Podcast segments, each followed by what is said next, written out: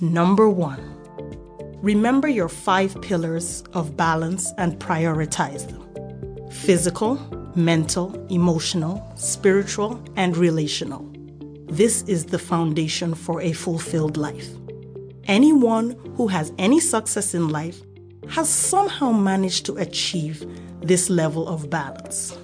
Number two, seek peace. Stay away from drama and strife. You know these people who always seem to have drama swirling around them? Mm-mm-mm-mm. It takes away too much of your time, too much of your energy. If you need to stop hanging out with certain people for a season, that is okay. Number three, work on your stress management techniques. Whatever it is that helps you reduce your stress levels, go after it. Do not let stress get the better of you.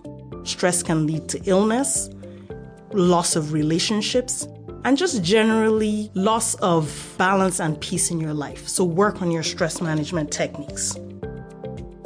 Number four, refuse to be defined by your tragedies. Grief is allowed, crying sometimes is necessary. However, remember this you are more than the sum total of the things that have happened to you. Number five, take care of your body.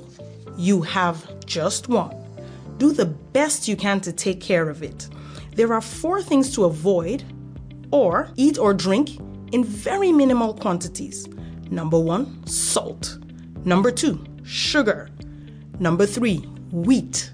Number four, sugary drinks.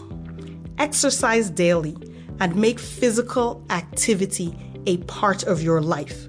Try your best to get seven to eight hours of sleep every day drink a lot of water. Number six, do not live for the approval of all and sundry. You will run yourself ragged trying to live a life to please everyone.